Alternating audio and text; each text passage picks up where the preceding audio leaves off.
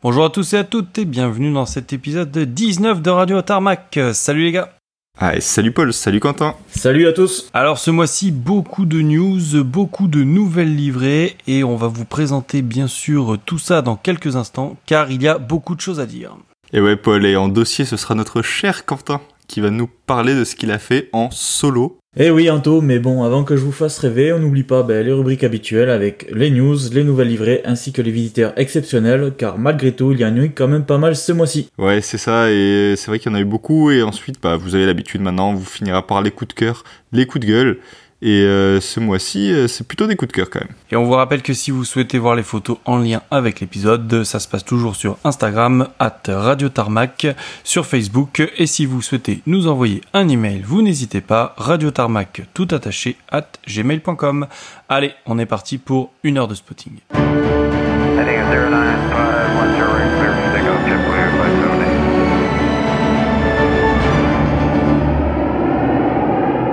Allez, bah, on commence tout de suite les news avec euh, le groupe CMA-CGM, donc, qui est le géant mondial des solutions maritimes, qui a reçu ses premiers 777F. Euh, ils en ont commandé 4. Euh, le premier des deux qu'ils ont reçu est le FHMRB, qui a quitté Seattle le 1er juin 2022 en direction de Paris-Charles de Gaulle. Donc, il sera suivi quelques jours plus tard par le deuxième, le FHMRF. Donc euh, CMA CGM Air Cargo a aussi commandé 4 exemplaires du futur A350 Freighter, 350F, et surtout ils ont annoncé leur entrée au capital euh, d'Air France KLM, euh, en signant un partenariat stratégique de long terme dans le secteur du fret aérien, avec la mise en commun des réseaux et des capacités cargo.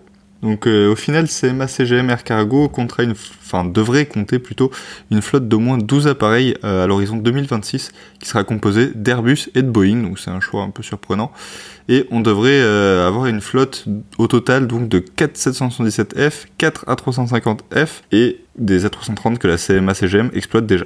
Donc ces 4 A330 200 fret avaient été rachetés pour rappel à Airways et ils sont euh, actuellement opérés par Air Belgium sur la liaison Liège-Chicago où on a pu voir euh, également le 777 déjà. Oui, puis en attendant, ben, les spotters euh, lyonnais, toulousains et marseillais, ben, ils ont pu se régaler début juin avec de multiples passages de ces deux 777 hein, sur leur plateforme lors de nombreux vols d'entraînement effectués par la compagnie. Exactement. Allez, à mon tour de vous parler de l'avion le plus célèbre au monde, j'ai nommé Air Force One.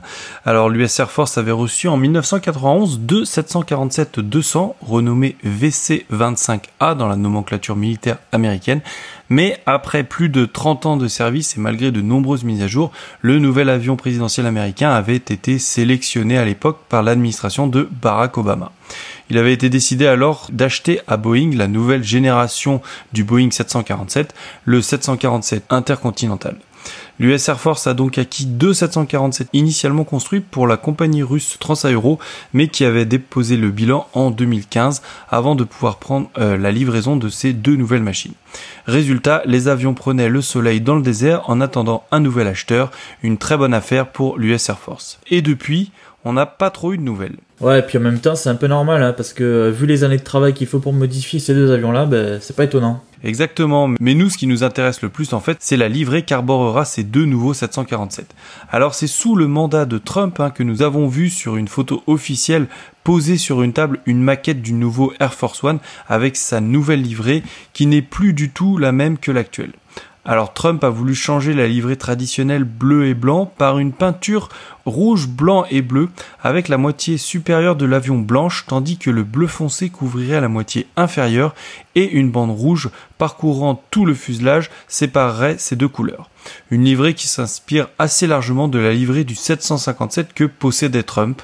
Alors certes les couleurs sont différentes mais on avait ce côté bicolore séparé d'un liseré de couleurs. Or, on apprend maintenant bah, que l'administration de Joe Biden aurait abandonné ce design car, je cite, la livrée initiée par son prédécesseur augmenterait les coûts et retarderait la livraison des deux nouveaux avions. De plus, des couleurs plus sombres sur le dessous de l'avion pourraient contribuer à des températures dépassant les limites de qualification actuelles d'un petit nombre de composants sur l'avion. c'est quoi ces excuses? Ouais, c'est vrai que c'est surtout pour, euh, je pense, effacer la livrée euh, qui a été validée par Trump, à mon avis, non? Ouais, je pense aussi. Hein. Alors l'administration Biden n'a pas officiellement dévoilé le nouveau design des VC-25, mais on a appris que le nouveau Air Force One ne serait disponible qu'à partir de 2026. Donc d'ici là, la livrée a encore le temps de changer. Ouais, en tout cas, je suis content qu'ils aient pas retenu la livrée de Trump parce que, enfin, moi, je l'aimais pas du tout. Je la trouvais vraiment pas ouf. Ouais, et puis la livrée bleu ciel imaginée par Madame Kennedy est toujours euh, magnifique, hein, mais j'avoue qu'elle commence à vieillir et un design un peu plus moderne euh, tout en gardant les mêmes tons serait vraiment sympa. Ouais, j'espère aussi, on verra ce que ça va donner. Allez, je continue, puisque ce mois-ci, nos voisins allemands et hollandais ont confirmé deux gros contrats militaires dans le cadre du renouvellement de leur matériel de transport aéroporté. Alors on commence donc avec les Pays-Bas qui viennent de confirmer l'achat de C390M Millennium auprès du constructeur brésilien Embraer. Les 5 C390M vont venir remplacer les 4 C130H vieillissants de la KLU. On pensait tous que les Hollandais poursuivraient dans la lignée des C130 en remplaçant leur modèle H par des modèles J beaucoup plus modernes et performants, mais non, le gouvernement a officialisé une commande chez Embraer, donc vraiment une bonne surprise pour nous spotters, première livraison en 2026. Oui, et puis à noter le, le, C390 qui commence à avoir un petit succès en Europe puisque le Portugal et la Hongrie ont déjà passé commande du transporteur brésilien. Ouais, d'ailleurs, euh, Quentin Embraer a encore fait une session de démonstration en République tchèque, euh, à Padourbice précisément, euh, ce mois-ci, du coup, pour essayer de vendre l'avion à la République tchèque, qui cherche à se procurer un avion de transport de grande capacité également. L'autre news donc qu'on avait évoqué plusieurs fois ici, c'est l'achat de CH-47F Chinook par l'armée allemande. Alors ces Chinook ont été achetés dans le cadre du remplacement des vieux CH-53 Sistalion qui doivent quitter le service en 2030. Là aussi, les premiers Chinook sont attendus pour 2025 ou 2026. Oui, puis là, c'est une petite déception quand même, hein, car les, euh, les Chinook, hein, beaucoup de pays européens en ont. Hein. Surtout qu'on avait euh, en compétition bah, le CH-53 King Stallion. Et ouais, c'est vrai que le King Stallion aurait apporté un peu d'exotisme dans le milieu des hélicoptères. Mais bon, bah écoute, on va continuer sur du Chinook. Ouais, je suis d'accord avec vous, mais bon, c'est quand même pas mal le Chinook déjà.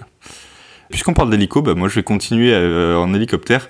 Et cette fois, c'est avec un coup dur euh, pour Airbus Hélicoptère euh, ce mois-ci, puisque la Norvège a décidé de purement et simplement arrêter l'exploitation des NH90 qui avaient été introduits relativement récemment en Norvège.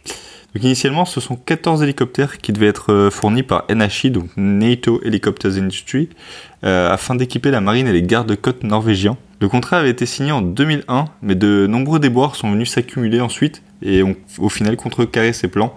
Donc tout d'abord, les livraisons se sont faites plus lentes que prévu, en plus de ça, avec des capacités opérationnelles qui n'atteignaient pas celles qui étaient exigées par la Norvège.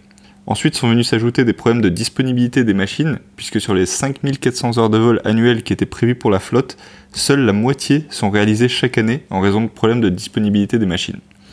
En février ensuite, il y a un rapport du ministère de la Défense norvégien qui est même venu appuyer le fait que les hélicoptères n'atteindraient jamais pleinement leur capacité opérationnelle qui avait été demandée par la Norvège. Le pays a donc euh, décidé de clouer au sol ces machines depuis le 10 juin afin d'éviter toute dépense supplémentaire elle devrait donc lancer l'acquisition ou le leasing euh, de nouveaux hélicoptères très prochainement. Donc voilà, si vous avez eu la chance d'aller voir, bah, c'est maintenant collector. Ouais, et puis euh, bah, du coup, on va continuer chez nos amis du Nord avec euh, la Suède cette fois qui a annoncé avoir acquis 4 C-130J auprès de l'Italie. Alors, au moment euh, du communiqué par le commandant de l'armée de l'air euh, suédoise, hein, il a été euh, précisé qu'il espérait acquérir deux autres C-130J, toujours auprès de l'Italie, afin de pouvoir remplacer ces 6 C-130H, ben, qui commencent à se faire vieillissants puisqu'ils avaient été achetés d'occasion aux États-Unis dans les années 60.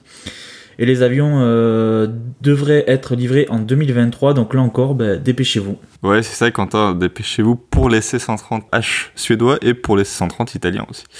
Et euh, en parlant des C-130 justement, il y a apparemment le Pakistan aussi qui aurait acheté certains des vieux Hercules belges, puisqu'on a vu sortir une photo du CH-12 où l'avion porte son image belge, donc CH-12, et en même temps les titres et la cocarde de l'armée de l'air pakistanaise. Ouais, allez, donc du coup je finis sur les, les achats plus à l'est cette fois-ci, donc on part en Pologne euh, qui a passé un contrat pour l'acquisition de 32 Augusta Westland AW149 qui viendront euh, très probablement remplacer la flotte de 1000 Mi-17 et 1000 Mi-24 que possèdent bah, les Polonais, du coup. Allez, ben et moi je vais parler maintenant une petite mise à jour des meetings. Alors la plupart des programmes ont été publiés, mais on arrive quand même à avoir encore quelques belles annonces. Et ces belles annonces, eh bien, elles arrivent du meeting belge de Saint-Nicole, qui vient d'afficher deux belles démos à son programme. La première des deux démos est la patrouille turque des Turkish Stars, hein, qui vole encore sur F5 Tiger, alors que les Turkish Stars avaient un peu disparu des programmes européens avec les tensions politiques entre la Turquie et l'Union européenne, eh bien tout semble apaisé maintenant et c'est une bonne nouvelle puisque nous allons pouvoir reprofiter des avions blancs et rouges dans nos ciels. Enfin bon, je dis reprofiter, mais moi perso je les ai jamais vus, donc ça serait déjà bien de les voir au moins une fois.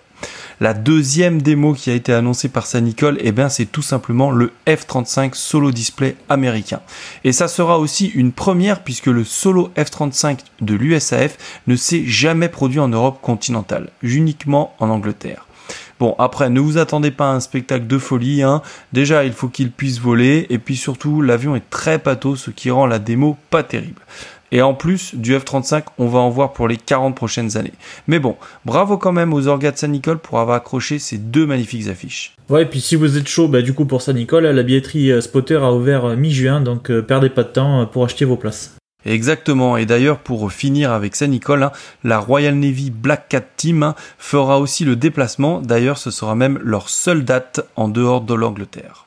Allez, on va passer du coup au euh, début d'exploitation en ce qui me concerne pour ce mois-ci. Donc on va partir avec la compagnie turque Corendon qui a commencé à exploiter euh, son tout premier avion gros porteur avec la mise en service du 9HLEON euh, qui est un Airbus A330-300 loué auprès de AirHub Airlines.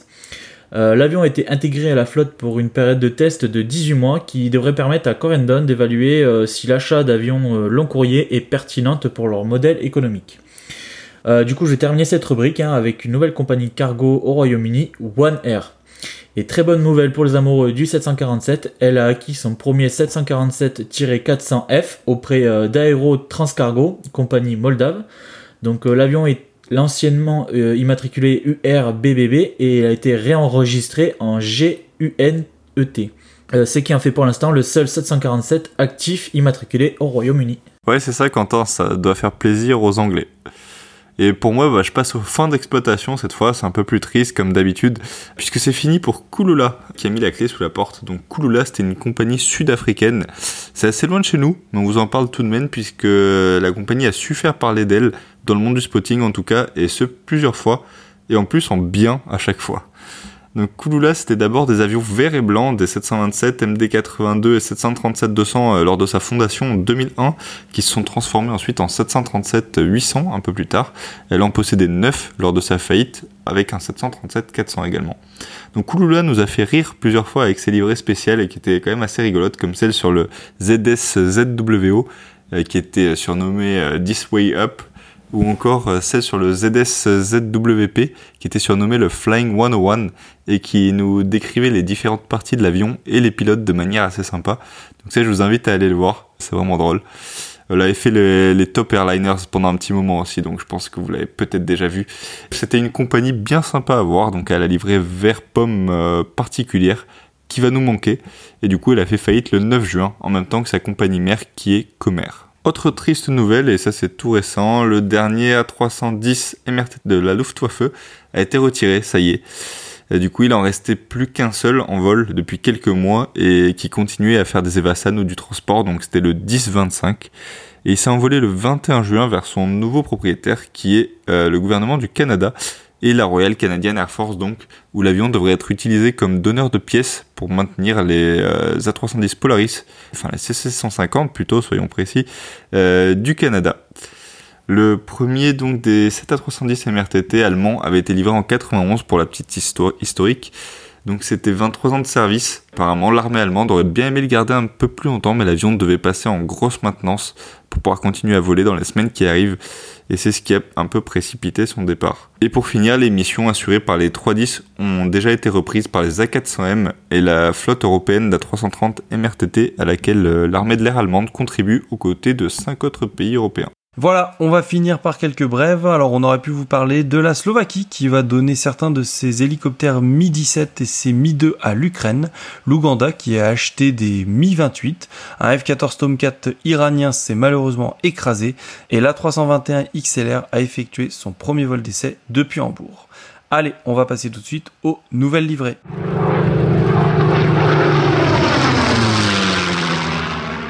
Allez, on commence du coup les nouvelles livrées de ce mois-ci et euh, on part avec euh, euh, qui en début de mois a sorti une décoration spéciale à l'effigie de ses 10 ans d'existence sur un de ses A320 immatriculés EC NTU. Alors, on va être honnête, hein, il faut quand même avoir l'œil aguerri pour voir la différence entre la livrée standard et la livrée 10e anniversaire. Personnellement, j'ai dû mettre les deux photos côte à côte et pour chercher les 7 erreurs. Hein. Vous l'aurez donc compris, malheureusement, hein, ce n'est pas Volotea qui gagnera le trophée de la plus belle livrée de l'année. Mais en effet, euh, la livrée 10e euh, anniversaire reprend le même schéma habituel style cochonou, hein, entre guillemets. Hein. Sauf que cette fois-ci, hein, le, vert et le rose disparaissent du fuselage pour laisser place à plus de marron et une nouvelle touche de gris. Le fameux tissage de la livrée continue jusqu'au milieu de la cabine alors qu'avant il prenait les 5 derniers hublots. On peut également noter que le nom Volotea passe de marron à gris et que dessous on retrouve un petit sticker et marqué 10 years flying together avec le nombre 10 qui est peint en rouge et blanc en reprenant le design de tissage de la livrée normale. Ouais, c'est pas fou comme livret, mais bon, écoute, hein, c'est toujours pareil, ça a le mérite d'exister. Moi, je, je prends.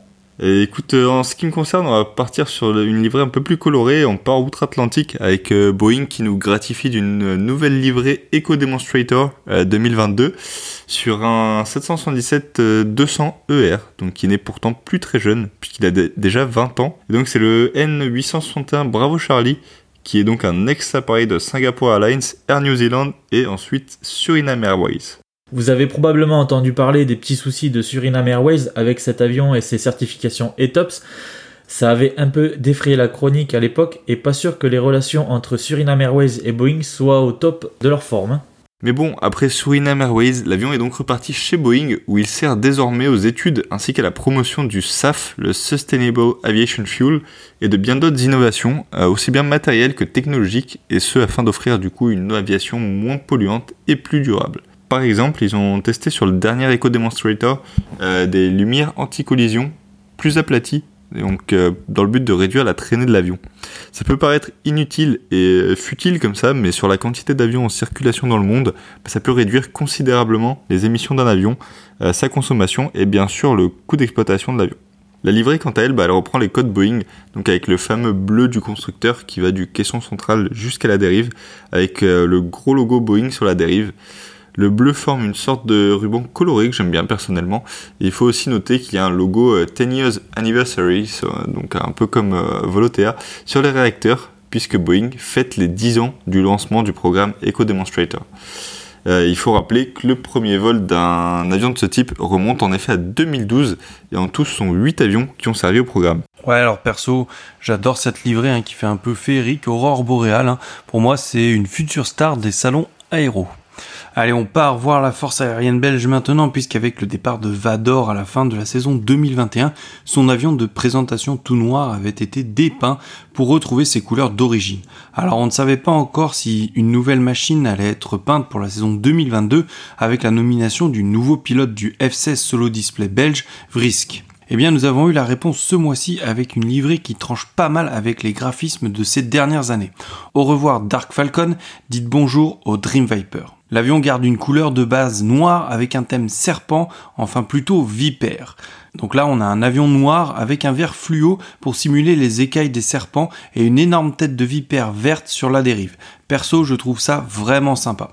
La déco devrait rester jusqu'en 2024 sur le F-16 immatriculé FA87.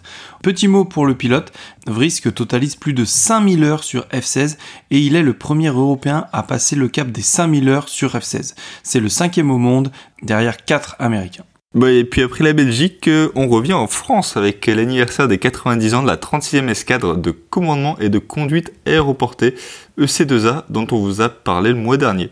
Donc un des AWACS a été paré d'un 90 ans à l'avant du fuselage avec des rubans bleu, blanc, rouge qui symbolisent la fumée de deux avions à hélice de l'époque, donc probablement des avions pothèses, donc qui étaient utilisés par la 36e escadre de reconnaissance, dont la 36e escadre de commandement aéroporté a repris les traditions. par contre, ces avions sont un petit peu petits sur les photos qui sont sorties, il y en a eu très peu, et donc ils sont pas très reconnaissables. Donc si vous avez les réponses, on est preneur. Et l'avion a aussi été doté d'un petit patch identique sur la dérive. Donc à cela est venu s'ajouter les 30 ans de mise en service des 4 E3F au sein de l'armée de l'air et de l'espace. Allez, on continue avec les décorations françaises puisque nous avons eu le 80e anniversaire de l'escadron Normandie-Niemen, aussi appelé Neuneu. Et pour l'occasion, un Rafale C a été peint et pas de n'importe quelle couleur puisque depuis le début, on n'arrête pas de vous parler des chevaliers noirs. Eh bien, les chevaliers noirs ont aujourd'hui leur chevalier blanc. Et oui, c'est un magnifique Rafale blanc qui a été peint avec sur l'extrado l'emblème en argenté du Normandie Niemen avec un marquage doré avec sur la dérive la silhouette du Yak, l'avion originel du Normandie Niemen. Sous l'avion, on retrouve la flèche énorme du Normandie Niemen avec les cocardes de l'armée de l'air.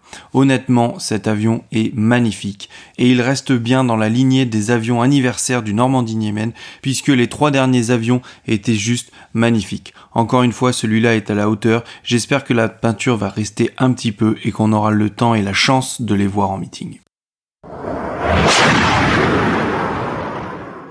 Allez, on commence les visiteurs de ce mois-ci. 1er juin sur euh, Châteauroux avec un C-130 de l'armée de l'air euh, suédoise dont on vous a parlé euh, un peu plus tôt, qui vont être remplacés dans les prochaines années. Et donc c'était le numéro 84008. Le même jour, c'est un C-130 de l'armée grecque qui a quitté Châteauroux avec une image assez sympathique puisqu'il s'agissait du numéro 747. Il refera d'ailleurs la même rotation le 20 juin. 4 juin, c'est euh, une visite d'un C-17 des Émirats Arabes Unis. C'était le 12-27. Ben, c'est quasi dérégulier, on peut dire, sur Châteauroux. Hein. Le 6 juin, petite visite d'un C-130 pakistanais. C'était le 64-114. Le 6 juin, petite visite d'un C-130 pakistanais. C'était le 64-144. Alors, les Pakistanais ont semble-t-il retrouvé leur pseudo-hub de Châteauroux sur la route vers les États-Unis, on peut dire. Les Pakistanais qui sont d'ailleurs euh, revenus euh, le 20 et 25 juin sur Châteauroux avec toujours un C-130 mais cette fois-ci matriculé 4177. Décidément, c'était le mois des C130 sur Châteauroux, puisqu'il est aussi la venue d'un C130 italien que l'on voit rarement en France, et il s'agissait du MM62 179. On part direction de Brest cette fois-ci, donc Brest avec un trafic peu courant, donc le petite visite le 24 juin du ZH 865, et c'était un C130 de la Royal Air Force. Autre passage rare et toujours en militaire, le 25 juin, c'était le V-22 de l'US Marine Corps qui est venu sur le terrain brestois. Un peu plus au sud, direction La Rochelle, avec un petit vol qui ressemble à une session d'entraînement pour les PC-24 de l'armée de l'air suisse, le T-786 entre La Rochelle et l'Andivisio, et c'était le 16 juin. On part sur Bordeaux maintenant avec euh, le 16 juin, le passage d'un Phenom 50 de la Royal Air Force, il s'agissait du ZM 337. Le lendemain, donc le 17, c'était un C-130 numéro 12-17 euh, des Émirats Arabes Unis qui est venu pour quelques jours à Bordeaux et il repartira le 20 juin. Pas très loin de Bordeaux et euh, dont on ne parle pas souvent, c'est Caso parce que c'est pas très spotable et pourtant il s'y passe des fois des belles choses. Le 16 juin dernier, c'était un MiG-29 euh, polonais qui est passé et il se rendait au festival aérien de Motril dans le sud de l'Espagne. Il est arrivé de Spangalem et il était accompagné d'un casa de soutien et ils sont tous les deux repassés en sens inverse quelques jours plus tard. Direction les Pyrénées euh, avec euh, Tarbes cette fois-ci, donc le 11 juin, c'était le 737 9H CRI de la toute nouvelle compagnie Aero Italia. On a pu aussi noter le passage d'un avion assez rare sur, sur Tarbes, c'était un E2C Hawkeye français, donc le numéro 3, et c'était le 12 juin et c'était probablement pour un vol d'entraînement puisqu'il est reparti sur l'Andivisio. Pour info, hein, le Hawkeye est aussi allé s'entraîner à Dinard, hein, comme ils font régulièrement. C'était toujours le numéro 3 qui porte la petite dérive Tiger qu'il avait fait pour le Tiger Meet de cette année. Euh, du coup, je continue toujours sur Tarbes, donc avec une bonne nouvelle cette fois-ci, car il y en a aussi. Hein. Euh, avec le départ d'un Airbus A330 de la compagnie Finnair, c'était le OHLTS qui est sorti de stockage le 14 juin. Le 22 juin, c'est à nouveau euh, un 737 de la compagnie défunte Mango qui est arrivé en stockage. C'était le ZSSJA et il arrivait directement d'Afrique du Sud via un stop vers Abidjan. À noter aussi que Lufthansa a décidé de réactiver ses A380, donc certains qui sont toqués à Tarbes vont probablement reprendre les airs, donc ça aussi une bonne nouvelle.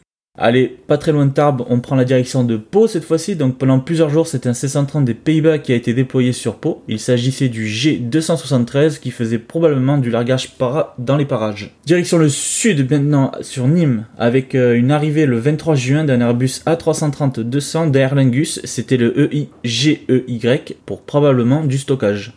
Marseille maintenant avec la très belle coche de ce mois-ci avec le passage d'un C2 Greyhound de l'US Navy, c'était le 17 juin. Il s'agissait du 162-157 et il est reparti sur Sigonella en Italie. Et oui, une belle coche hein, qui arrivait directement du porte-avions américain USS Harry Truman hein, venu en escale à Marseille pour le week-end du 18 juin. il y a eu euh, plusieurs autres euh, visiteurs exceptionnels hein, liés à la visite du Harry Truman à Marseille, comme un C40 Clipper le même jour et un Fairchild C26 le 13 juin, c'était le 900-530, en amont de l'arrivée du porte-avions, ou encore un C130 de l'US Navy le 20 euh, juin. Ouais, c'est ça. Hein. Puis on peut dire que les, euh, les C130 de l'US Navy, bah, c'est pas courant en France. Hein. Et donc pour terminer sur Marseille, le 27 juin, euh, on peut noter le petit fuel stop d'un rare C295 de l'armée de l'air d'Oman, donc il s'agissait du 904.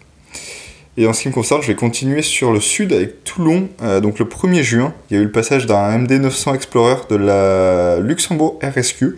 Donc c'était le Helix HSR dont on vous a déjà parlé. Et le 1er juin, toujours, il y a eu un premier Puma de la Royal Air Force qui a fait un fuel stop qui était euh, sur le retour de Solenzara. Et le lendemain, ce sera son collègue, le deuxième euh, Puma de la RAF. ils étaient, pour rappel, partis fin mai vers la Corse, on vous en avait parlé aussi. Donc ensuite, on passe au 3 juin avec l'arrivée d'un EH101 italien, le MM81-875, donc qui est reparti le lendemain matin assez tôt avec une belle lumière. Et dernier hélico sympa sur hier, c'était un H90 du SAR espagnol, donc lui c'était le 80-318. Dernier mouvement intéressant pour hier, c'était le 28 juin, c'était un A400M de la German Air Force, c'était le 54-27 et il pas rester très longtemps au sol. Et ensuite, toujours dans le coin, on passe au Luc avec euh, un fuel stop de 2017 tchèques. Donc c'était le 14 juin, ils étaient en route vers le centre de vol en montagne qui est situé dans les Pyrénées. Et c'était les 97-67 et 97-81. On passe ensuite sur Nice, un peu plus à l'est, avec le 4 juin qu'un C-17 de la Royal Air Force, le ZZ-174, euh, qui effectuera plusieurs rotations, et ça c'est un peu inhabituel, c'était vers l'Afrique. Et euh, donc pour continuer avec eux, il y a eu le 12 juin un Note C130, donc le ZH869.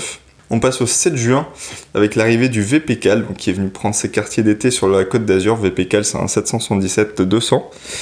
Euh, on passe au 10, 10 juin avec le 747-8 A7 HBJ, qui est reparti sur Venise. Et le 15, c'est autour d'un 777 saoudien HZ AK-44 euh, de venir pour un petit stop entre Jeddah et Londres. Le lendemain encore 16 juin, euh, c'était une super grosse journée avec euh, le départ du VPCAL, donc vers l'Arabie Saoudite. Ensuite un 737 ou plutôt un C40 Clipper de l'US Navy, donc le 166-695, qui aurait fait un petit stop d'une heure. Et dernier avion ultra intéressant de la journée, donc c'était le HZW BT7 donc il est pour une fois arrivé de jour, ça lui arrive pas souvent, c'est le grand grand spécialiste des arrivées au départ à 2h du matin. Donc c'est un superbe 747-400 qui est resté une heure au sol avant de repartir sur Cagliari. Ah et encore on va pas parler hein, des avions de Qatar hein, qui eux aussi commencent leur balai estival sur la côte d'Azur, il y en a quasiment un tous les deux jours. Ouais, c'est ça. Le 28 juin, déjà, il y en a eu trois. Il y a eu A7 HHF, donc le 747-8, un 340-200, un 340-300. Donc, euh, ça commence à devenir intéressant. Et après, il y a eu deux autres mouvements euh, sympathiques. Le premier, c'était euh, les 23 et 24 juin, il y a eu des A330-300 de Brussels Airlines. Donc le 24 juin, c'était le OSFF. Et ça, c'est à cause de toutes les annulations de vol qu'il y a eu euh, à Bruxelles. Et dernière upgrade, on va dire, donc le 27 juin, avec un A330-300 d'Air Lingus, qui est venu au lieu de leur classique A320, on va dire. Et il s'agissait du EI EIL. On part en Corse ensuite avec la visite d'un A400M belge euh, sur Calvi le 20 juin. Et ça, c'est assez sympa comme visite. Et sur Valence, il y a eu un petit visiteur bien sympathique ce mois-ci. Donc c'était euh, le 10 juin avec euh, un 1008 immatriculé 0848 de l'armée tchèque. Et en revanche, par contre, on n'avait pas d'informations sur sa destination. Et il est repassé dans l'autre sens le 20. Donc peut-être qu'il est parti rejoindre les, les deux premiers qui sont passés par le Luc. Donc direction Grenoble ensuite avec la visite du nouveau jouet de Michael alias Morlock Motor et c'est Michael Manousakis donc qui est venu avec son DC3 immatriculé euh, N novembre 249 Charlie Mike donc qui est revêtu d'une superbe livrée rétro Air Lingus. Ah, clairement le visiteur euh, du mois je pense euh, vraiment euh, super bien. Il a fait un petit périple de deux jours hein, puisqu'il est passé par Aix-en-Provence, Palma, Cuers, retourné à Palma, puis il est revenu à Grenoble. Alors pour ceux hein, qui ne connaissent pas euh, Morlock Motors, hein, on vous invite grandement vraiment à regarder cette série télé qui est diffusée sur euh, RMC Découverte depuis pas mal d'années et vous comprendrez que cet homme de plus de 2 mètres, c'est vraiment un grand gaillard, est en réalité un vrai fou, mais dans le bon sens du terme, c'est quelqu'un qui répare beaucoup de matériel militaire et qui a une grosse passion pour l'aviation. Donc si vous aimez les avions, les véhicules militaires et un peu de folie, euh, vous allez vraiment kiffer. Ouais, c'est assez sympa à voir. Et bon, par contre, ce, DC3, c'est un ancien DC3 sud-africain. Et euh, malheureusement, on va dire, il a un petit peu euh, effacé la livrée Air Lingus. Donc il a gardé les couleurs de base, mais par contre, il a enlevé le Air Lingus et il l'a remplacé par Olive Air. Et si vous voulez savoir pourquoi Olive Air, allez regarder la série. Je continue avec euh, Lyon le 11 juin sur l'aéroport euh, bah, du coup de Saint-Ex. Il y a eu un A330 de la nouvelle euh, compagnie italienne ITA. Ah, donc l'appareil était immatriculé EJM. Il est arrivé très tôt le matin en provenance de Rome et il est reparti vers Marrakech deux heures plus tard. on passe sur la deuxième plateforme de Lyon, donc Bron, avec le 2 juin un Chinook de la RAF qui était bah, tanké à Lyon depuis, depuis un petit moment et qui est enfin parti pour rejoindre l'Angleterre. Allez, merci Anto. Je vais enchaîner sur Bâle, puisque le 12, c'est le 330 909H Léon le tout nouveau A330 de Corendon, hein, dont on a parlé euh, juste avant, qui a fait un petit aller-retour entre la Turquie et Bâle. Toujours le 12, hein, c'est l'arrivée de l'A340-500 du Qatar A7 HHH. Le 15 et le 17, ça sera le 330 A7 HJJ qui fera lui aussi des allers-retours sur Bâle. Le 21, c'est le rare MD87 P4 AUA qui est arrivé de Londres Southend. On part à Vatry maintenant avec le passage le 18 juin d'un C-130 de l'armée de l'air algérienne. C'était le 7T WHB. Il ne restera qu'une petite heure avant de repartir en sens inverse vers l'Algérie. Ouais, à noter Paul hein, que le 22 juin, c'est le 7T WJB. Donc toujours de la force aérienne algérienne, mais un C-130J cette fois, hein, qui est venu faire une rotation entre l'Algérie, Vatry et nouveau. On part sur Paris-le Bourget, plusieurs passages encore ce mois-ci du M-Star, hein, l'avion préféré de Anto. Le 7 juin, on a eu le 9H AVM, hein, le 757 de Jetmagic, euh, qui a été pris en photo au sol au Bourget, tout comme euh, l'A340 du Qatar A7 HHK. Le 757 partira, lui, dans la soirée du 5 juin vers Catane. Le 8 juin, c'est un Chinook de l'US Army qui a rejoint la veille un H64D Apache immatriculé 0905589 avec un Blackhawk HH60 Medevac le 20 211 32, le tout rejoint par un 757 de l'US Air Force. Tout ce petit beau monde venait participer au salon militaire d'Eurosatori. Passage le 12 juin du C-27J de l'armée slovaque le 1962. Le 13 juin, c'est le départ d'un Dornier 228 de l'armée italienne, le MM 62 158.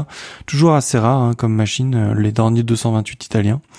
Le 16 juin, passage d'un Falcon 50 de l'armée de l'air italienne, le MM 026, et il faut en profiter hein, vu qu'ils n'en ont que deux en service. Il était accompagné le même jour d'un Beach C12 Huron de l'US Army, le 84 157, et d'un A319 de l'armée de l'air hongroise, le 605. Le 23 juin ensuite, deux beaux départs à la suite. Le premier c'est un G550 de l'US Air Force, le 18-1987. Et quelques secondes après, donc, départ d'un G550, mais cette fois des gardes-côtes américains, hein, le C202. Les deux sont repartis vers les États-Unis. Et ils ont été suivis par un Casa 295 de l'armée de l'air tchèque, le 0482. Ouais, c'était une super journée hein, sur Paris parce que juste après encore, il y a eu également le départ d'un rare Saab 340 suédois, donc dans sa version de transport à la livrée blanche et pas la version euh, Elant Sigant euh, qu'on connaît avec la grosse barre sur le, sur le haut du fuselage. Donc la Suède possède seulement deux exemplaires des deux versions et il s'agissait ici du 100 001. Pour finir, encore un départ d'un avion marocain, mais encore plus rare cette fois puisque c'est le RJ-100 du gouvernement marocain, le CNASM, qui est reparti au Maroc. On part sur Charles de Gaulle avec une belle visite le 18 juin du 767-200 de Omni Air. C'était le N207AX. On n'a pas plus d'infos sur le vol ni sur son départ.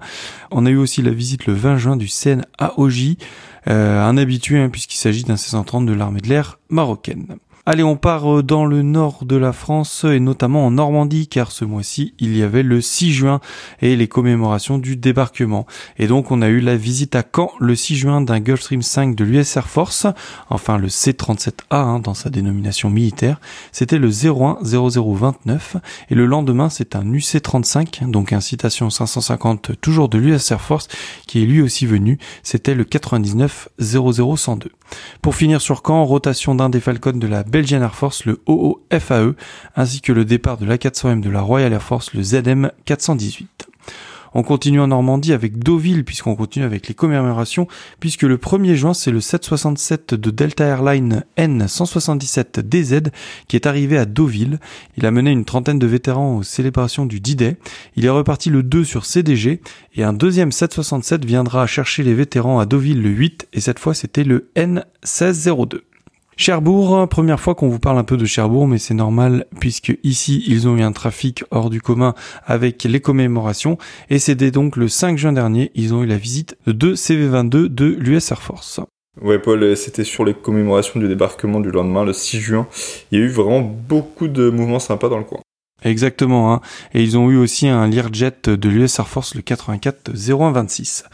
On continue sur la côte à Dinar puisqu'on a encore eu un bel ATR en maintenance avec l'arrivée de l'ATR 72 de Vipas, une compagnie brésilienne après un petit périple transatlantique. Le 8 juin est toujours en lien avec les célébrations du 6 juin, eh bien c'est un C130H de l'US Air Force, le 87 92 81 qui est venu sur l'aéroport breton de Dinard après avoir fait sauter des parachutistes américains sur le Mont Saint-Michel. Ouais, une année, il faudrait qu'on fasse une émission sur les commémos du 6 juin, hein. ce serait sympa d'y aller. Ouais, il y a beaucoup de choses à voir sur de multiples aéroports, donc ça serait vraiment sympa. Et puis en plus, dans deux ans, ça sera les 80 ans, donc une date vraiment anniversaire. Donc, il faut marquer ça sur notre calendrier.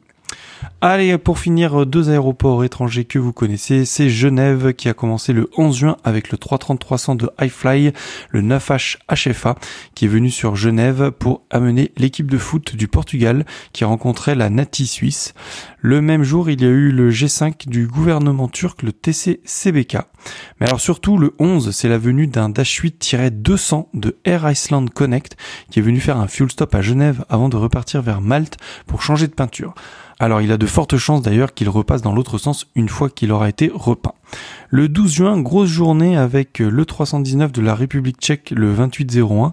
On aura aussi le G4 suédois 10 2005, le Falcon 900 espagnol T183 et l'Airbus A340-500 du Qatar, le A7 HHH. Pour finir, le 16 juin, on aura noté deux Piaggio 180 de l'armée de l'air italienne qui sont venus pour une heure à Genève.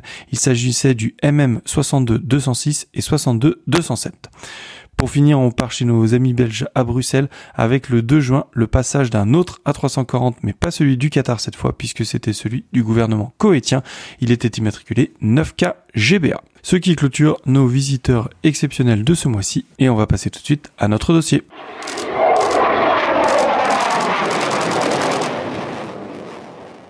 Allez, on commence notre dossier du mois de juin avec un petit road trip que Quentin a eu l'occasion de faire en solo il y a quelques semaines et qui lui a permis de voir des avions d'exception. Alors Quentin, vas-y, dis-nous comment tu t'es retrouvé en Angleterre. Eh bien, comment je me suis retrouvé en Angleterre? Alors, tout commence en réalité en mars. Alors, le moral était assez monotone et puis les avions commençaient à se faire désirer, on va dire. J'avais envie d'un road trip en Europe pour pas cher et avec une grande possibilité de satisfaction. Mon dernier road trip l'été dernier s'était plutôt bien passé entre la Suisse, l'Allemagne, le Luxembourg et la Belgique. Et au début, je me suis remis à chercher dans cette zone, voir s'il ne me restait pas des choses à voir. Bon, on va pas se cacher, hein, ce coin de l'Europe, c'est quand même une grande mine d'or. Hein, même euh, avec mon dernier passage de deux semaines l'an dernier, j'ai quand même vu pas mal de choses. Et malheureusement, refaire une semaine là-bas, ben, ça me semblait maigre en matière de rentabilité. C'est sûr que retourner deux ans de suite au même endroit, hein, il y a peu de chances d'avoir beaucoup de nouveautés euh, sur les plateformes. Ouais, c'est exactement ça, Paul. Du coup, mon regard s'est porté euh, sur le sud de l'Europe, donc euh, Italie, Espagne et Portugal. Alors, premièrement, l'Italie. Bon, il y a quand même de belles choses à voir en Italie, mais le problème, c'est que les bons trucs sont répartis entre le nord le sud.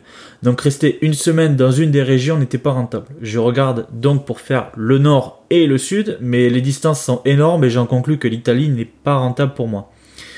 L'Espagne maintenant. Bon, niveau diversité avion, on sait tous que l'Espagne c'est pas la grande folie. Il y a quelques trucs d'Amérique latine intéressants, mais c'est tout. De plus, lors de notre dernier séjour à Madrid avec Paul, on a vu euh, les seuls avions intéressants, du coup j'élimine l'Espagne sans aucun regret. Ouais, c'est vrai que bah, si tu élimines Madrid euh, sans les charters russes à Barcelone, Barcelone est devenu un peu pauvre.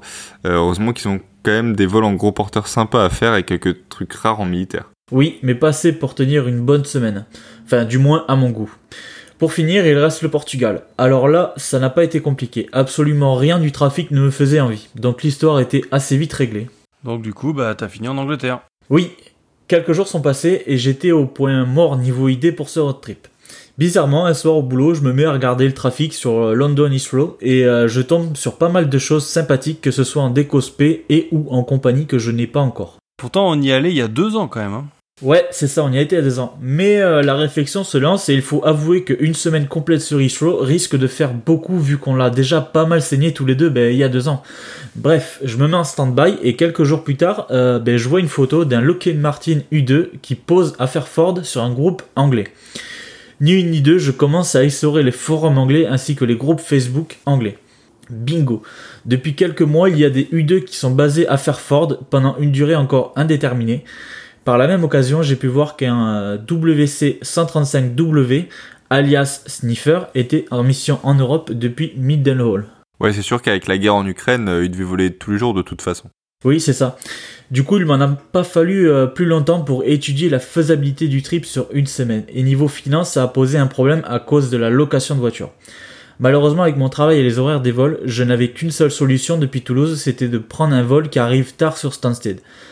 Le problème dans tout ça, c'est que les agences de location ferment tout à 20h et prennent des frais pour rester ouvertes à votre arrivée et les frais font grimper le prix de la location à pratiquement 500 euros pour une semaine, ce qui est ultra cher. Rebelote, je me mets en stand-by durant 3-4 jours histoire de trouver une solution. La solution va être trouvée après des heures à essorer kayak. Cette fois-ci, il s'avère que j'ai la possibilité d'arriver dans l'après-midi en Angleterre en passant par Nantes. Le prix du billet n'étant pas déconnant et celui de la location voiture revient à moins de 200 euros, pour moi c'est jackpot, ni une ni deux, j'y réserve tout. Du coup, comment t'as organisé euh, ta semaine? Quel aéroport euh, t'as fait en premier? Alors, j'ai en tête de faire Heathrow, Fairford et Mildenhall. Et bien entendu, euh, ceux qui connaissent l'Angleterre savent que Fairford et Mildenhall sont des bases situées à l'ouest et à l'est de l'Angleterre et qu'il faut pas loin de 3 heures de voiture pour les relier. Sans oublier que j'avais deux objectifs concrets pour ce trip, c'était de voir un Lockheed U2 et le fameux Sniffer. Le premier jour, du coup, j'arrive à Stansted sous un temps anglais mais sans pluie. Je récupère la voiture et je commence à regarder où chasser. Bon, pas grand chose se présente à l'horizon, c'est la fin d'après-midi et je décide d'aller sur un petit aérodrome de Northfield, pas très loin de Stansted. Alors, ma venue sur cet aérodrome n'est pas un pur hasard, puisque d'après euh, Flight Radar 24, hein, le magnifique Westland Watts euh, s'est posé deux jours avant mon arrivée et il ne serait pas reparti. J'arrive sur place et je me retrouve à tourner en rond sans pouvoir accéder au hangar de l'hélicoptère, qui est juste au loin derrière la piste. Mais un détail attire mon attention. Il y a un restaurant snack juste à côté de ce hangar, ce qui veut dire qu'il faut rentrer sur l'aéroport pour y accéder.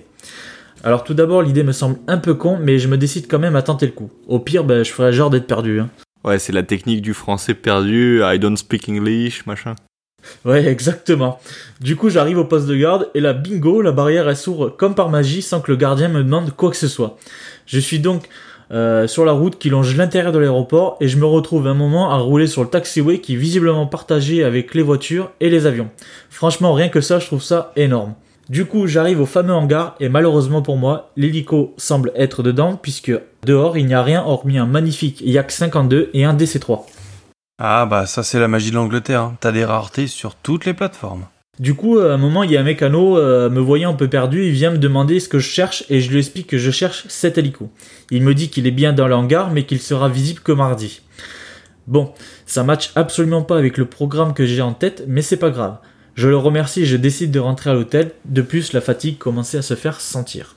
Le lendemain, je suis toujours sur Stansted et je décide sur un coup de tête de partir sur Mildenhall. Sur la route, mon cerveau fait tilt et je décide de jeter un coup d'œil sur Flight Radar 24. Le 330 GO10 arrivait la veille avec pas loin de 24 heures de retard par finalement tôt le matin même. Cet avion étant sur ma liste, je décide de trouver un coin de spot pour pouvoir le faire au décollage. Stansted n'est pas réputé pour être simple à spotter et finalement je trouve un endroit dégagé dans les bois assez sympathique. Le 330 décolle dans une légère brume avec de magnifiques traînées de condensation derrière les winglets. Il est donc largement coché. Avant de repartir, je jette un coup d'œil sur Flight Radar 24 et dans moins d'une heure, il y a un 737 Buzz qui pose, lui aussi étant sur ma liste. Je me lance donc à la recherche d'un coin de spot pour les atterrissages et je me retrouve donc dans un champ non référencé sur les reports. Le 737 est maintenant coché, c'est l'heure pour moi de rejoindre Mildenhall. J'arrive sur place et là je commence à écumer les forums anglais. Et là c'est la grosse grosse surprise. Aujourd'hui c'est jour férié en Angleterre donc aucun vol militaire. Ah ouais, donc euh, grosse douche froide pour toi. Ah mais là c'était totalement. Du coup je me décide à trouver un plan B pour aujourd'hui et j'apprends que le U2 sur Fairford est parti tôt ce matin en vol. Je contacte plusieurs Anglais pour voir une idée de l'heure de son retour, mais malheureusement pour moi l'appareil avait déclaré un emergency donc impossible de rejoindre Fairford avant son posé. Ça commence un peu à me gonfler et euh, ben, je décide donc de partir sur Heathrow pour cocher quelques trucs manquants à mon tableau de chasse. Je finis donc par passer la journée sur le plus grand aéroport européen et je décide également de me trouver un hôtel dans le coin. Alors là, je ne l'ai pas précisé non plus. Pour garder une marge de manœuvre sur mon programme, j'ai réservé aucun hôtel en avance. J'ai fait tout le jour même. Ouais, c'est vrai que c'est un peu chaud là, parce que surtout pour les budgets serrés, partir comme ça sans réservation. Euh, mais bon, après, comme tu dis, hein, c'est vrai que ça te laisse plus de liberté dans ton programme. Tu peux l'ajuster au jour le jour en fait. Oui, c'est ça, ça laisse plus de liberté. Mais quand vous vous trouvez sur Fairford où il y a trois hôtels qui se battent en duel, euh, faut pas trop être difficile à moins de faire des kilomètres pour trouver autre chose. Du coup, le lendemain, euh, sur le troisième jour, hein, je commence très tôt à saigner Flight Radar 24 sur Heathrow et absolument rien ne me branche. Sauf un truc, le 787 Etihad en déco Formula One, qui arrivera le soir à 19h. J'ai donc quartier libre. Je décide de tenter Fairford, le U2 volant quasiment tous les jours. J'arrive donc sur place, il est 7h30 et l'appareil est dehors, mais bâché avec quelques personnes qui gravitent autour de ce magnifique bijou. L'ennui s'installe très vite. Je commence à regarder le radar militaire, voir si au cas où il n'y ait pas autre chose. Il y a un C-130 néo-zélandais actif sur Bryce Norton. J'ai absolument rien à perdre étant donné que le U2 est infaisable au décollage dans la configuration d'aujourd'hui. 20 minutes après, j'arrive sur Bryce et j'entends un appareil avec des hélices en marche, mais je ne vois absolument rien. Je décide de reprendre la voiture et de faire le tour vers le C130 qui est toujours actif au sol et je me retrouve miraculeusement un point de spot juste en face du C130. Ouais, après ce voyage en tout cas, je pense que tu peux plus vraiment prétendre au titre de chat noir. Ouais, sûrement. Avec un peu de chance, ben, j'ai passé le flambeau à un de vous. J'espère que c'est pas moi. tu verras bien. Bref, revenons à notre C-130 devant lequel il y a beaucoup de monde. Les pilotes sont dedans, l'avion et même pas 5 minutes après mon arrivée, le premier moteur démarre. Au pire, il fera un engine run, au mieux, il partira. Les quatre moteurs sont tous en marche. Au final, je n'ai pu que le faire au roulage car la configuration de piste ne me laisse pas le temps d'aller le faire au décollage. C'est le coup de bol car il partira vers la Grèce pour une mission de surveillance et ne reviendra pas avant deux semaines. Et je décide d'aller camper sur Fairford en attendant patiemment le retour du U2. J'arrive sur place, il est donc 8h30, le U2 est parti il y a moins de 30 minutes, tout semble se dérouler comme je l'imagine et voulu dans ma tête. Une heure passe, puis deux, puis trois, puis quatre. Ouais, c'est sûr que les Lockheed, U2 sont euh, des avions de, de mission longue durée, hein, d'autre façon, donc ils peuvent voler largement plus de 8 heures. Ouais, effectivement. Du coup, pour patienter, je contacte les Anglais pour savoir s'ils n'auraient pas des infos sur euh, l'ETA, donc son heure d'arrivée, hein, mais euh, rien n'est connu. Cinq heures plus tard, l'excitation du C-130 néo-zélandais a complètement disparu, à tel point que je ne fais non pas les 100 pas, mais les 1000 pas dans un immense champ longeant la base militaire. Le temps est interminable, et de plus, c'est qu'il n'y a aucun spotter, ni même aucun appareil à se mettre sous la dent. Ah bah moi, ça me rappelle un P3 Orion au Japon, hein, Anto Ouais, c'est un peu ça, ça avait été bien long pour euh, au final le rater, quoi. Ouais, bah moi du coup, bah, 6 heures plus tard, bah, j'ai vu un gros 4x4 arriver à fond en bout de raquette. Ça y est, enfin il arrive. Je suis tel un enfant à qui on offre son plus beau cadeau de Noël. J'ai à peine le temps de descendre de la voiture pour ouvrir le coffre et sortir la PN que le 4x4 repart déjà. Il était simplement venu vérifier la crash gate. hein. Donc euh, l'ascenseur émotionnel, bah, c'est vraiment pas agréable. hein. Ah, cette loose. Tellement pas agréable que je me remets à faire les 1000 pas. Deux heures passent et toujours rien. Il est donc 16h30 et je vois plusieurs spotters arriver avec des escabeaux dignes de Hollandais. 20 minutes plus tard, les deux Dodge Challenger blanches d'escorte arrivent et là c'est sûr l'appareil va bel et bien arriver. Je demande confirmation à Spotter qui me semble plus américain qu'anglais à l'écoute de son accent et qui me confirme que l'avion arrive dans 10 minutes. Je vais avoir l'occasion de voir un Lockheed U2. En vol s'il vous plaît. hein.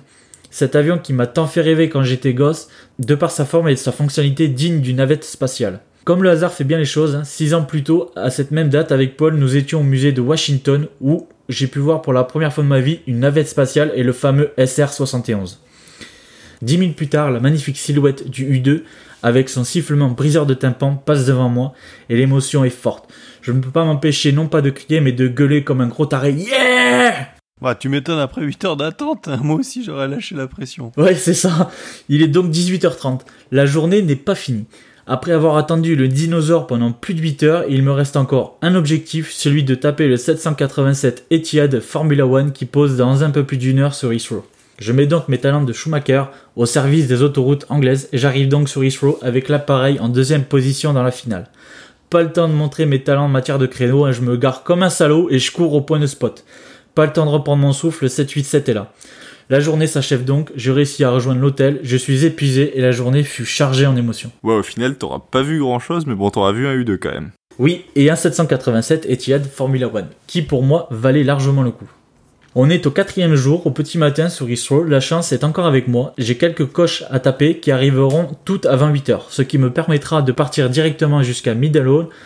Seigneur Dieu est toujours de la partie car le WC135W n'a toujours pas fait son vol hebdomadaire. J'arrive donc sur la base vers 10h, il fait un temps magnifique, la journée s'annonce plutôt bien. Les heures passent, je tape du KC10, du KC135, du C130, du Osprey, mais aucun WC135 à l'horizon. Pas grave, si je puis dire, je suis là encore pendant deux jours. Quelques jours avant mon départ, pour ce trip, j'ai reçu une information euh, sur euh, un déploiement en Europe de 4 AC-130 Gunship qui seront bien entendu basés sur Middle Hall, et effectivement, les appareils sont arrivés ce même jour, vers 2h du matin, en provenance de Reykjavik. Ouais, on va toujours plus loin dans la rareté là. Tu t'es en train de te faire un trip de ouf, toi. hein. Ouais, toujours plus loin dans la chance surtout. Dans l'après-midi même, je reçois un texto d'un pote qui me dit qu'un E3G de l'US Air Force euh, fait cap sur l'Angleterre. Ouais, pour rappel, le 3G, c'est le code de l'AWACS et la version G est encore équipée des moteurs d'origine. Et c'est ça qui est rare. C'était quasi sûr qu'il posera sur Middle Hall et euh, peu de temps après, les Anglais confirment son ETA prévu à 15h pile. Je tape donc les derniers ravitaux au départ et je prends la direction de la finale pour faire mon premier AWACS américain. L'appareil se trahit par le panache de fumée noire des 4 cigares. L'avion se pose et j'ai officiellement perdu Louis, mais putain quel bonheur. 15 minutes plus tard, c'est au tour d'un des deux RC 135 de la base de se poser. La journée pour moi est officiellement bien remplie malgré la perte d'audition. Le lendemain, la journée est radieuse. Et mon intuition semble me dire qu'elle sera bonne. Et effectivement, mon flair semble fonctionner puisqu'un Sentry anglais vient faire des entraînements avec pas loin de 15 tours de piste. Largement de quoi le faire en long, en large et en travers. Ouais, alors sachant qu'ils ont été vendus au Chili en plus, euh, c'était quasiment impossible de les avoir, quoi. Donc encore une fois, gros coup de cul. hein. À midi, je sens comme une, euh, une tension chez les spotters présents. hein. Quelque chose se trame et je n'ai pas la moindre idée de ce qui se passe. Je remarque quand même au loin une brume légèrement noire, avec un bruit de fond un C-130 tournant. C'est un AC-130 gunship qui s'apprête à partir. Quelques minutes plus tard, c'est ce badass appareil équipé de ces deux lourdes mitrailleuses qui passe devant moi. Autant vous dire que je suis vraiment content car il faut être honnête, ces appareils sont ultra chauds à choper. Ouais, c'était encore une journée bien chargée, mon cochon. Oui, c'est ça. Donc euh, nous voici sur la, la dernière journée. Euh, mon avion est à 20h, ce qui me laisse largement le temps de spotter une dernière chance pour espérer de taper ce fichu WC-135. La chance est encore avec moi. Il fait un temps magnifique. Il est 10h et une grosse agitation commence à être perceptible une nouvelle fois chez les spotters. Je sais de quoi il s'agit, car j'ai eu les infos, le sniffer rentre au pays de l'oncle Sam. Il est 10h30 et le magnifique WC-135W décolle laissant derrière lui les quatre belles traînées noires et entraînant avec lui le reste de mon audition par la même occasion. Le trip est pour moi rempli dans son intégralité. Tout ce que je capture n'est ni plus ni moins que du bonus. Je décide donc d'aller jeter un coup d'œil sur Lecanis histoire de choper quelques F-35. J'arrive miraculeusement 20 minutes avant les 4 derniers retours. Il est donc midi passé et je me demande bien ce que je vais faire. Je reçois une info euh, d'un anglais que le visiteur de l'année est attendu aujourd'hui à 16h sur Middle Hall. Il s'agit ni plus ni moins qu'un 717 australien. Mais problème, que faire jusqu'à 16h Et c'est là qu'une idée à la con me traverse l'esprit. Et pourtant, euh, des trucs t'en as vu jusque-là, donc je vois pas trop ce que tu vas pouvoir refaire. Justement, rappelez-vous, le premier jour, j'ai tenté le Westland Waps sans succès. Nous sommes vendredi, il est midi, je pense qu'il est temps d'aller tenter voir cette magnifique machine. Mais l'idée ne s'arrête pas là. Mon objectif est d'aller sur Northwild, à côté de Stansted, pour taper le Westland, puis retourner sur Middle Hall pour le C-17 australien, avant de retourner sur Stansted pour prendre mon avion. Eh bah dis donc, t'en as fait des bornes. Hein. Oui, effectivement. Et puis là, c'est quand même un gros coup de poker que je tente là. Mais la chance m'a souri. Tout au long de la semaine, je me dis qu'il n'y a aucune raison que cela ne paye pas une nouvelle fois pour aujourd'hui. Je remets donc mes talents de Schumacher au service des autoroutes anglaises pour rejoindre Northfield. Une fois sur place, bingo, le hangar est ouvert mais il est interdit d'y aller. Un mécano me voyant attendre vient à moi et je lui demande gentiment s'il est possible de venir faire le Westland. Il me dit d'attendre pour aller demander à son chef. La tension et le doute montent en moi et je commence à me demander si mon idée n'était pas un peu trop folle. Il revient à ma hauteur et me demande pour quel usage seront mes photos. Je lui réponds que c'est uniquement personnel. Ni une ni deux, il me laisse passer la barrière et me laisse accéder au hangar. L'hélico est là, juste devant moi. Il est tout simplement sublime, tellement propre qu'on pourrait manger sur la carlingue. Malheureusement, je n'ai pas le temps de flâner sur les autres machines présentes dans le hangar. Que moins de 10 minutes plus tard, je suis déjà au volant de ma Formule 1 pour rejoindre Middle.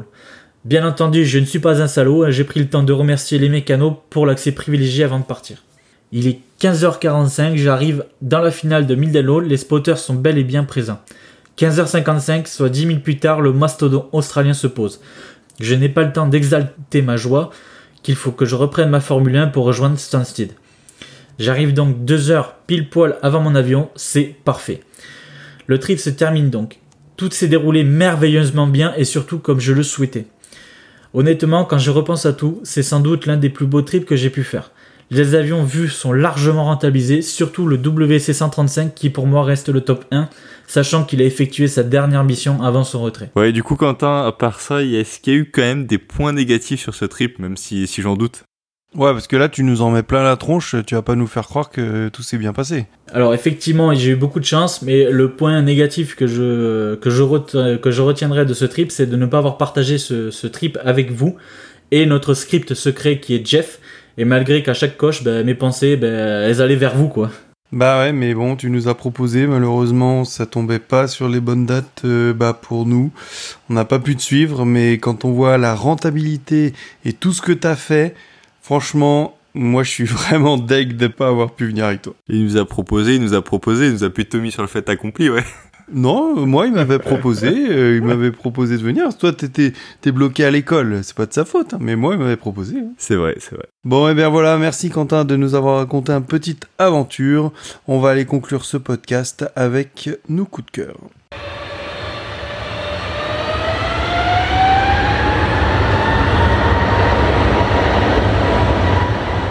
Bah, bah, moi je commence avec un coup de cœur ce mois-ci sur une photo d'un avion qui est dans son élément mais pas celui que vous croyez, il est pas en l'air. Donc la photo a été prise durant l'exercice JFEX 22A et euh, donc c'est aux États-Unis et je la trouve juste magnifique. Il s'agit d'un C-17 de l'US Air Force donc qui a été pris en photo par Kedar Karmarkar au décollage d'une piste en sable dans le désert du Nevada. Donc l'avion en question c'est le C-17 00177 de la 105e Airlift Wing et du 137e Airlift Squadron, qui est du coup en pleine rotation et qui laisse derrière lui un nuage de sable et de poussière orangée qui rend la photo juste superbe. au début, je pensais vraiment que c'était pris en Afghanistan ou autre chose, mais euh, non, j'ai découvert que c'était dans le Nevada. Donc, euh, on vous invite à aller voir la photo sur notre Instagram ou sinon sur celui de l'auteur qui est euh, at Kedarsclicks. Ouais, franchement, une magnifique photo. Je suis vraiment fan. Oui, ça c'est vrai qu'elle est vraiment belle. Allez, on va voyager un peu dans cet épisode. On quitte l'Angleterre pour un périple assez rare mais vraiment très sympathique. Asseyez-vous confortablement car le voyage va durer 6 jours. C'est le temps qu'a mis l'ATR 72 600 de la compagnie française Amelia à arriver à Tahiti. L'appareil immatriculé FHGNU a fait un sacré et magnifique périple à travers le monde durant ces 6 jours. Il est parti de Saint-Brieuc le 4 juin pour arriver le 10 juin à Papeete en Polynésie française. Il est donc passé par Malte, Le Caire, Dubaï, Nagpur en Inde, Bangkok, Singapour, Denpasar en Indonésie, Darwin et Brisbane en Australie, puis Nouméa, suivi de Nadi dans les îles Fidji et enfin Papeete. Alors l'avion n'est pas parti là-bas pour une balade de santé, hein. il est venu en renfort pour Air Tahiti durant sa saison estivale. Bien entendu, l'appareil a également reçu une livrée hybride Amelia Air Tahiti qui est plutôt sympathique. Sur l'avant du fuselage, on retrouve le nom des deux compagnies et sur la partie arrière, on retrouve une bande verticale avec des motifs maori en rouge et sur la dérive, on retrouve le logo d'Air Tahiti. Bref, un très beau voyage qui mérite son coup de cœur. Ouais, je dirais même que c'est un peu fou comme voyage quand même parce que aller faire entre guillemets le tour de la Terre pour une saison, euh, ça doit pas être négligeable niveau coût, je pense. Je pense aussi. Mais bon, s'ils le font, c'est que ça doit être rentable au final. Allez, mon coup de cœur ce mois-ci, eh bien, il vient pour le 2-5, j'ai envie de dire même le grand 2-5 Île-de-France. Alors, on en a beaucoup parlé, on a beaucoup interviewé les pilotes, Régis qui a fait les livrets, etc. Mais je n'ai pas envie de parler de ça aujourd'hui, j'ai surtout envie de les remercier parce que c'est un escadron qui a été très, très, très ouvert aux spotters et qui a été extrêmement spotter friendly en ouvrant beaucoup, beaucoup d'opportunités pour nous photographes. J'ai envie de les remercier car contrairement à beaucoup d'autres escadrons de l'armée de l'air française, ils ont su profiter de notre talent et de notre passion pour faire briller le Mirage 2000 une dernière fois avant son extinction. Vraiment un grand merci à eux et ils ont tenu une dernière fête à Orange où quelques spotters étaient invités. Malheureusement, un événement n'avait pas pu être fait comme pour les 80 ans. Et oui, car contrairement aux 80 ans, là nous avions vraiment une cérémonie militaire, seuls quelques spotters avaient été invités et ils ont pu se régaler une dernière fois avec le Mirage 2000C et le Gusto Tactical Display.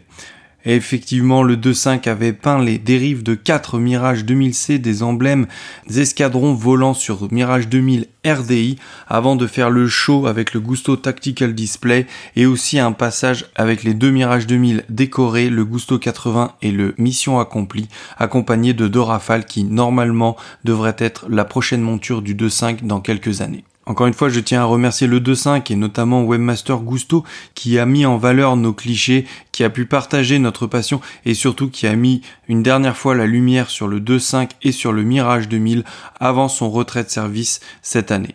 Bravo à lui, car aujourd'hui, si le 2.5 va rayonner et va rester plusieurs années sur vos murs Facebook, c'est grâce à lui, c'est grâce au 2.5.